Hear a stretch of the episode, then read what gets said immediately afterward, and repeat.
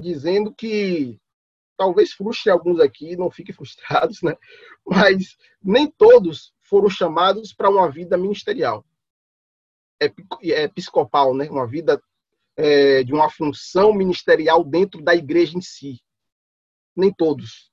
Quando Paulo ele chama Timóteo, ele vai falar, olha, se você escolheu ser um pastor, a vida episcopal, boa coisa você você pediu, né? Boa coisa você escolheu.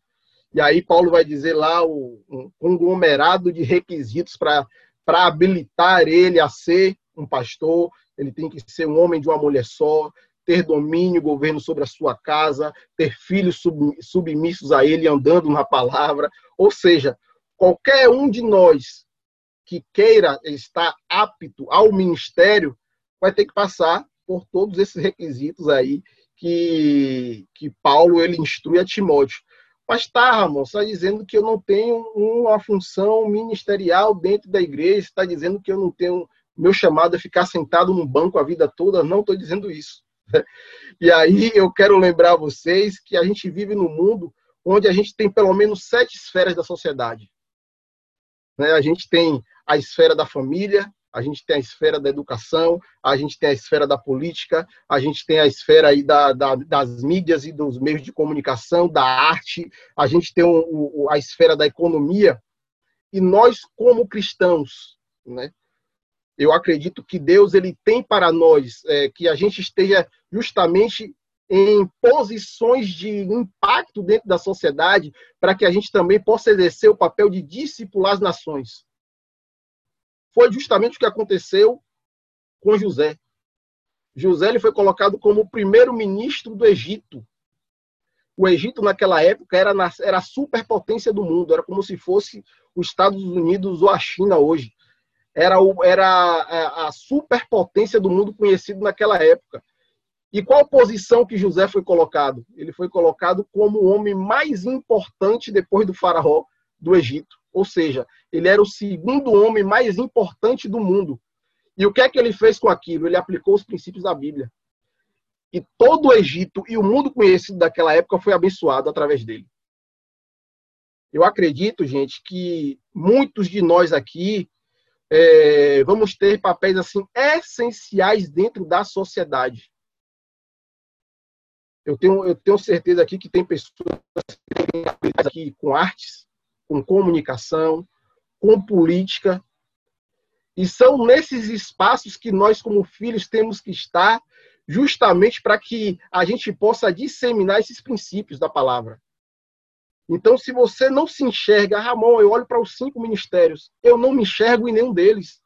Eu não me enxergo com uma vida integral voltada para a, igreja, voltada para algum ministério dentro da igreja. Mas eu me vejo como um grande empresário que vou ser um financiador de, de, de missões, por exemplo. Existem muitas empresas hoje, a Colgate, por exemplo, é um, é um exemplo é um exemplo aí talvez mais difundido, né? Que o Colgate, o dono da Colgate, ele começou dando 10% da empresa, né? ele colocou no, no, na razão social lá, no contrato social, 10% da, da, do contrato da Colgate, né? da sociedade da Colgate, ele deu para Deus. E ao longo dos anos ele foi aumentando né? o, o, o percentual societário de Deus dentro da Colgate, e todo o lucro que era gerado dentro daquele, daquele percentual, ele destinou para missões. Olha que incrível. Ele não tinha uma função dentro da igreja. Ele não tinha uma função como pastor ou como alguma liderança dentro da igreja, mas ele entendeu qual era o papel dele dentro das esferas da sociedade, entendeu? Eu, Deus ele me chamou com, com, com uma habilidade para ganhar muito dinheiro, para empresariar, e através disso eu vou reverter para o reino, vou fazer com que o reino cresça por intermédio dessa minha habilidade. Então, se você não se vê como um pastor, se você não se vê como um profeta, se você não se vê como um evangelista, eu tenho certeza que há um local que Deus quer te colocar para que você possa exercer um papel de impacto na sociedade hoje, principalmente num mundo globalizado como o nosso, principalmente com um mundo com tantas informações que são é, disseminadas hoje de maneira tão feroz e, rápida, né? Deus ele quer que os melhores influenciadores digitais sejam cristãos, que os melhores empresários sejam filhos, sabe? Então, eu quero ampliar um pouco do olhar de vocês para que vocês possam entender, cara, Deus ele quer uma posição, ele, em que posição Deus ele, ele quer me usar. Eu tenho é, é, um amigo, né, é, que me ajudou muito assim no início da minha caminhada, e a história dele é incrível, cara. Ele, ele toca no Harmonia do Samba, né? Ele é um dos, dos músicos do Harmonia do Samba, e ele foi o primeiro que se converteu dentro da banda, né? E quando ele se converteu, ele falou: Poxa, a primeira coisa que, que eu pensei foi desistir, porque um, um dos empresários da banda forçava né, os músicos a irem até terreiro de candomblé, oferecer, é, é, enfim, fazer, fazer toda a parte ritualística lá da, da religião. E quando ele se converteu, ele falou: Poxa, não faz sentido eu, eu permanecer nesse lugar. E Deus então deu a direção justamente para ele permanecer na banda e através dele todos se converteram. Todos se converteram. E ele era uma espécie de pastor dentro daquele lugar. E não só agora a, a, banda se converteu, mas vários outros músicos, vários outros músicos que tinham acesso né, aos músicos do Harmonia do Samba, começaram a ser impactados com a maneira com que eles lidavam. Né? E eu falei, poxa, que incrível, né? E é um pouco da, do espírito que o próprio João Paulo tem, né? são, é, é, são lugares que a própria igreja muitas vezes demoniza. Mas se não tiver um filho de Deus lá, como é que as pessoas vão ser alcançadas? Se não tiver é, um empresário bem sucedido no nosso país que creia em Deus, você acha que um grande bilionário bem sucedido é, empresário ele vai ouvir a mensagem do evangelho vinda, por exemplo, através de mim, que não tenho talvez o resultado financeiro que ele tem, muitas vezes as pessoas que têm um resultado até melhor que ele, mas que são filhos de Deus, ele vai falar, cara, se esse cara ganha tão bem, se esse cara consegue ser tão bem na área dele, e mesmo assim ele permanece confiando em Deus, então eu tenho que, eu tenho que ouvir o que esse cara tem a dizer. Por quê? Porque se não tiver alguém no mesmo ciclo de amizade, no mesmo ciclo de esfera da sociedade de algumas pessoas, elas não serão alcançadas. Foi aquilo que a própria palavra diz, né? como é, se entregarão, como entenderão, se não há quem pregue. É necessário a gente entender que a gente tem que estar assim em todos os lugares. O João Paulo é um cara que inspira bastante, ele está sempre em baladas, né? ele está sempre em lugares inusitados, mas ele está sempre com um propósito. Essa é a diferença. Não importa onde a gente está. Né? Jesus ele, ele, ele é o maior exemplo disso. Né? porque toda vez que Jesus ele chegava em um ambiente, ele mudava a atmosfera. Não era a atmosfera que influenciava quem Jesus era, pelo contrário, era é, o, o local onde ele chegava era transformado pela presença dele. E a gente carrega essa mesma unção. O apóstolo João vai dizer em sua epístola que, tão quanto ele é, nós somos hoje na terra. Assim como Jesus é, nós somos hoje na terra. Isso, isso é incrível, gente. Isso é incrível. Principalmente porque é, uma das coisas que eu mais ouvi quando eu comecei na minha caminhada cristã é não olhe para homens. Alguém aqui já ouviu isso? Olha, você está entrando agora na igreja, não olhe para homens. E aí eu vou deixar uma interrogação para vocês aqui. Como a gente não vai olhar para homens se a maneira com que Deus Pai ele escolheu para se revelar ao mundo foi através de seus filhos.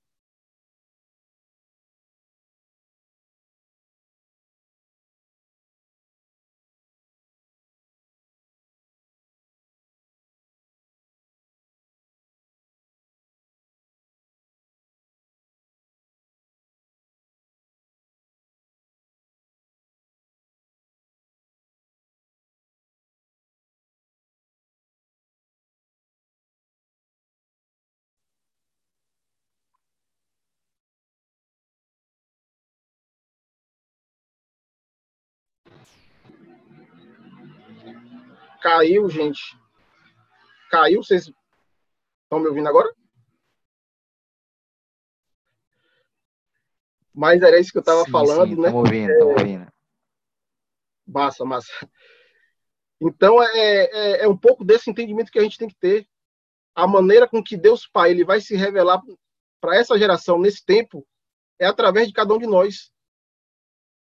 Não se engane. Deus é Deus, Deus Pai é um Deus invisível. A maneira com que o mundo vai conseguir enxergar ele é através das nossas vidas. Então a gente tem que ter a mesma ousadia que Paulo teve. Seja meu imitador, olhe para mim, tenha a minha vida como referência, porque eu também sou imitador de Cristo. Ah, Ramon, mas homens são falhos. Eu não estou dizendo aqui que a gente deve depositar nossa confiança em homens, não. A nossa fé está firmada em Cristo. Mas homens e mulheres de Deus são referências, sim. E a gente precisa ter essa, é, esse, esse entendimento esse entendimento em nós, porque a maneira com que Deus ele vai alcançar as pessoas é através de nós. E como é que ele vai alcançar? Nos colocando em pontos estratégicos da sociedade, para alcançar o número máximo de pessoas, para que a gente possa amá-las nesses lugares. Amém? Então, se você não é um profeta, se você não é um mestre, talvez você seja um pastor, né? mas não um pastor de uma igreja, mas um pastor no seu, no seu local de trabalho. Né? Talvez você seja um apóstolo é, não de, de, de, uma congregação, mas você seja uma, alguém que vai implantar um trabalho, um movimento dentro da faculdade. Eu tenho um amigo que tem, tem sofrido assim horrores porque ele passou em medicina aqui na, na Federal aqui da Bahia e ele escolheu uma, uma das áreas da medicina mais difíceis que é a neurocirurgia. Então só os melhores alunos são escolhidos e os professores, vocês podem imaginar como é a vaidade desses professores, né? dessas pessoas que estão lá. E quando ele se declarou cristão, muitos deles falam, ele falou que durante uma cirurgia que o médico estava operando, ele estava do lado ali como assistente aprendendo, o médico falou, depois que o paciente com a cabeça aberta lá, ele, ele perguntou a, a, esse meu amigo, né? Ele falou, cadê o seu Deus agora? O Deus dessa, dessa, desse paciente agora sou eu, porque eu quero ver Deus operar essa cirurgia. Ou seja, ele está num, num ambiente inteiramente insalubre para um cristão estar totalmente difícil de você manter a sua fé num lugar como esse, com pessoas renomadas, pessoas de destaque, e você às vezes chegando pequeno nesse lugar e você ter que permanecer firme na sua fé. Sabe? O Dunamis hoje tem projetos nas faculdades justamente para fortalecer as pessoas que vivem essa realidade. Não é uma igreja mas é uma, eu, eu vejo é, naturalmente alguém com uma unção apostólica implantando um trabalho num ambiente como esse para estar tá, é, resgatando e fortalecendo o corpo naquele lugar. Então, é, eu queria nesse momento justamente isso, amplificar a visão de vocês, fazer vocês saírem um pouquinho da caixinha, entender que a igreja institucional e local é muito importante. Eu faço parte desde que eu me converti, sou apaixonado sou intenso no meu serviço na igreja local, mas não existe só igreja local. A gente é um corpo que deve se mover pelos quatro cantos da cidade. Somos o corpo de Cristo.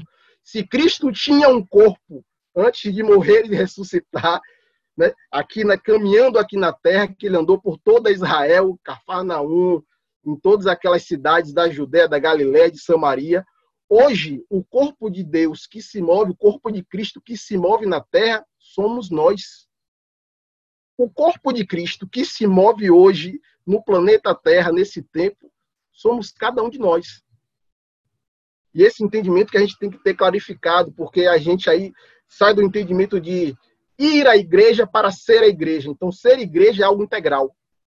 Ser igreja não tem, não tem horário do culto, né? Ser igreja é o que a gente está sendo agora, a gente vai desligar o Zoom e a gente vai continuar sendo igreja, a gente vai dormir, acordar, fazer as nossas tarefas e a gente vai permanecer sendo igreja, porque isso faz parte da nossa identidade. E já para caminhar para o fim, eu queria muito falar isso para vocês. Eu queria ler o texto lá de Efésios que fala de que fala a respeito dos dons ministeriais. Eu acho que eu já estou me estendendo um pouco, então eu quero ser bem objetivo, porque isso aqui é, é, é bem precioso para vocês, tá? E o texto de Efésios 4, o, 10 e, o versículo 10 e 11 diz assim: Aquele que desceu é o mesmo que subiu acima de todos os céus, a fim de encher todas as coisas. Ele, e ele designou alguns para apóstolos, outros para profetas, outros para evangelistas, outros para pastores e mestres, com o fim de preparar os santos para a obra do ministério, para que o corpo de Cristo seja edificado. Fiquem com isso. Até que todos alcancemos a unidade da fé e do conhecimento do Filho de Deus e chegamos à maturidade, atingindo a medida de plenitude de Cristo. Vejam só, os cinco ministérios foram dados com um propósito, tá? E qual é o propósito? Eu destrinchei aqui. Aperfeiçoar os santos, unidade de fé, conhecimento do Filho de Deus edificação da igreja, maturidade física e espiritual e nos tornar semelhança da plenitude de quem Cristo é. Ou seja, os dons ministeriais foram dados com um propósito: edificar a igreja. Esse é o, é o propósito fundamental desses cinco ministérios. Então, primeiro eu queria dizer o que é que os cinco ministérios não é, né? Primeiro, os cinco ministérios não são, né? Fica melhor assim com o português. Os cinco ministérios eles não são é, planos de cargo e salário, ou seja, existe uma hierarquia entre os cinco ministérios. Não existe isso. São cinco funções e nenhuma dessas funções estão submetidas hierarquicamente uma à outra. Isso é importante. Porque eu, já vi também em muitos lugares assim, não, você primeiro é um diácono, depois é um presbítero, depois é um profeta, depois pastor, aí quem sabe um apóstolo. Então parece que é um plano de cargos e salário, o cara vai subindo de escala, né, até chegar no grau máximo, de repente aí se o cara for, for bom mesmo nisso, talvez ele se torne um semideus, né? Parece que é que esse é o objetivo, né? E não é. São cinco funções, tá? São cinco funções específicas dadas para Deus para edificação do corpo. O que é que os cinco ministérios também não são? Deus ele nos deu autoridade para exercer os ministérios, mas essa autoridade não é sobre pessoas. O pastor ele não tem uma autoridade sobre as ovelhas. O apóstolo não tem autoridade sobre as pessoas a gente tem autoridade para servir o corpo, para servir as pessoas. É completamente diferente. Porque as pessoas pensam, ah, eu sou um pastor, então as pessoas têm que estar sujeitas à minha liderança. Ei, negativo. Ó, baixa um pouco a bola. Pelo contrário, Deus te confiou algo para que você possa servir essas pessoas com o seu pastoreio é completamente diferente. Nós não, é, nós somos seres, né? Nós somos pessoas que fomos criadas no sexto dia. E as pessoas criadas no sexto dia foram criadas para dominar todas as coisas, menos umas às outras. Deus nos criou no sexto dia para que a gente pudesse ter domínio sobre todas as coisas da terra, menos sobre outras pessoas.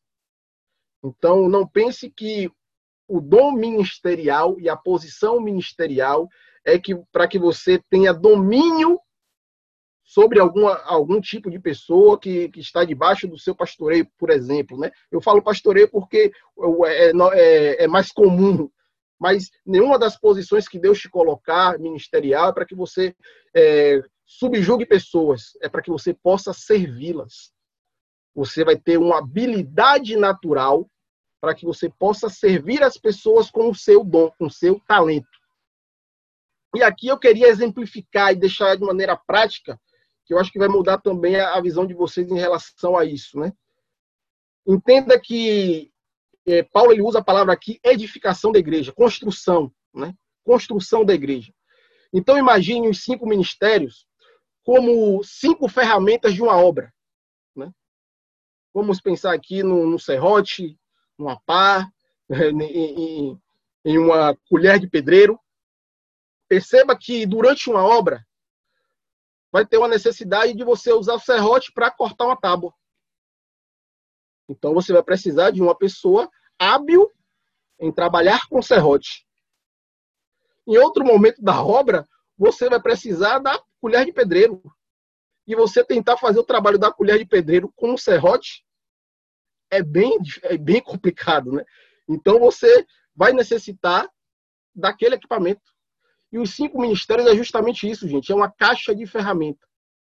Porque na vida da igreja, vai chegar um momento que vai ser necessário a ação de um pastor, vai ser necessário a ação de um profeta, vai ser necessário a ação de um apóstolo. Lembre-se que são pessoas é, exercendo diferentes funções. Eu achei legal, é, eu não lembro agora quem foi que falou, né? É, que eu achei assim, bem interessante. Poxa, eu tenho um dom para pastoral e é muito legal eu andar com profetas e com evangelistas. Não, gente, não é bem legal, não. É fundamental. É fundamental que a igreja local tenha os cinco ministérios fluindo para a saúde da igreja. É fundamental que os cinco ministérios sejam ativos dentro da igreja, para que a igreja possa é, crescer de maneira saudável. Eu não sei de onde saiu essa ideia que uma igreja tem que ter apenas um pastor, ou ter apenas um profeta, ou ter apenas um apóstolo. Não, gente, não. É, isso é loucura. Deus ele deu os dons ministeriais para que essa, a igreja possa crescer de maneira saudável por intermédio da habilidade de cada um desse, dessas pessoas. E aqui eu vou, eu vou trazer um entendimento um, um pouco mais profundo, porque muitas vezes a gente pensa, tá, e aí eu lembro que quem falou foi o Schwarzenegger. Ele falou: olha, eu vejo que, que a igreja, é, com mais de 300 pessoas, é impossível o pastor discipular todo mundo. Com certeza, meu amigo. Com certeza. Uma igreja, eu não vou para de 600, não. Uma igreja com mais de 30. É impossível um pastor apenas discipular os 30. Jesus discipulou 12. Jesus discipulou 12. Então, você achar que você tem a capacidade de discipular bem, discipular, estou falando de caminhar, tá, gente? Estou falando de andar junto, vida na vida. Você achar que você vai ser um bom discipulador de mais de 12, eu acho que é um pouco de presunção. Eu sou um cara assim mais pacato, e eu, eu, eu, eu tenho certeza, assim, cinco ou seis pessoas mais próximas para eu estar discipulando, e depois eu já deixo de mão, falo, ó, oh, meu filho, você está pronto, vai lá, toca seu barco e, e, e, faz melhor do que eu fiz, porque sucesso na vida ministerial é sucessão. É você ver pessoas desempenhando o seu papel melhor que você.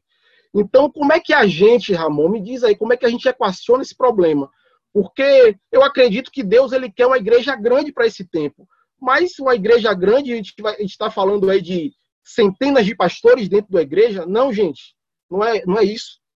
É porque uma das funções do, do ministro, né, que exerce uma dessas ações do ministério, não é simplesmente exercer o papel dele na comunidade, mas habilitar as pessoas da comunidade ao exercício do papel dele. O que é que eu estou querendo dizer?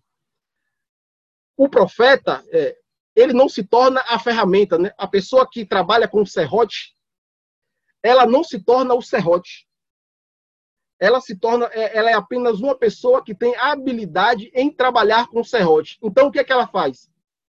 Ela ensina a igreja a trabalhar com o serrote também. Ela traz um ensino para a igreja para que a igreja seja capaz também de manusear o serrote.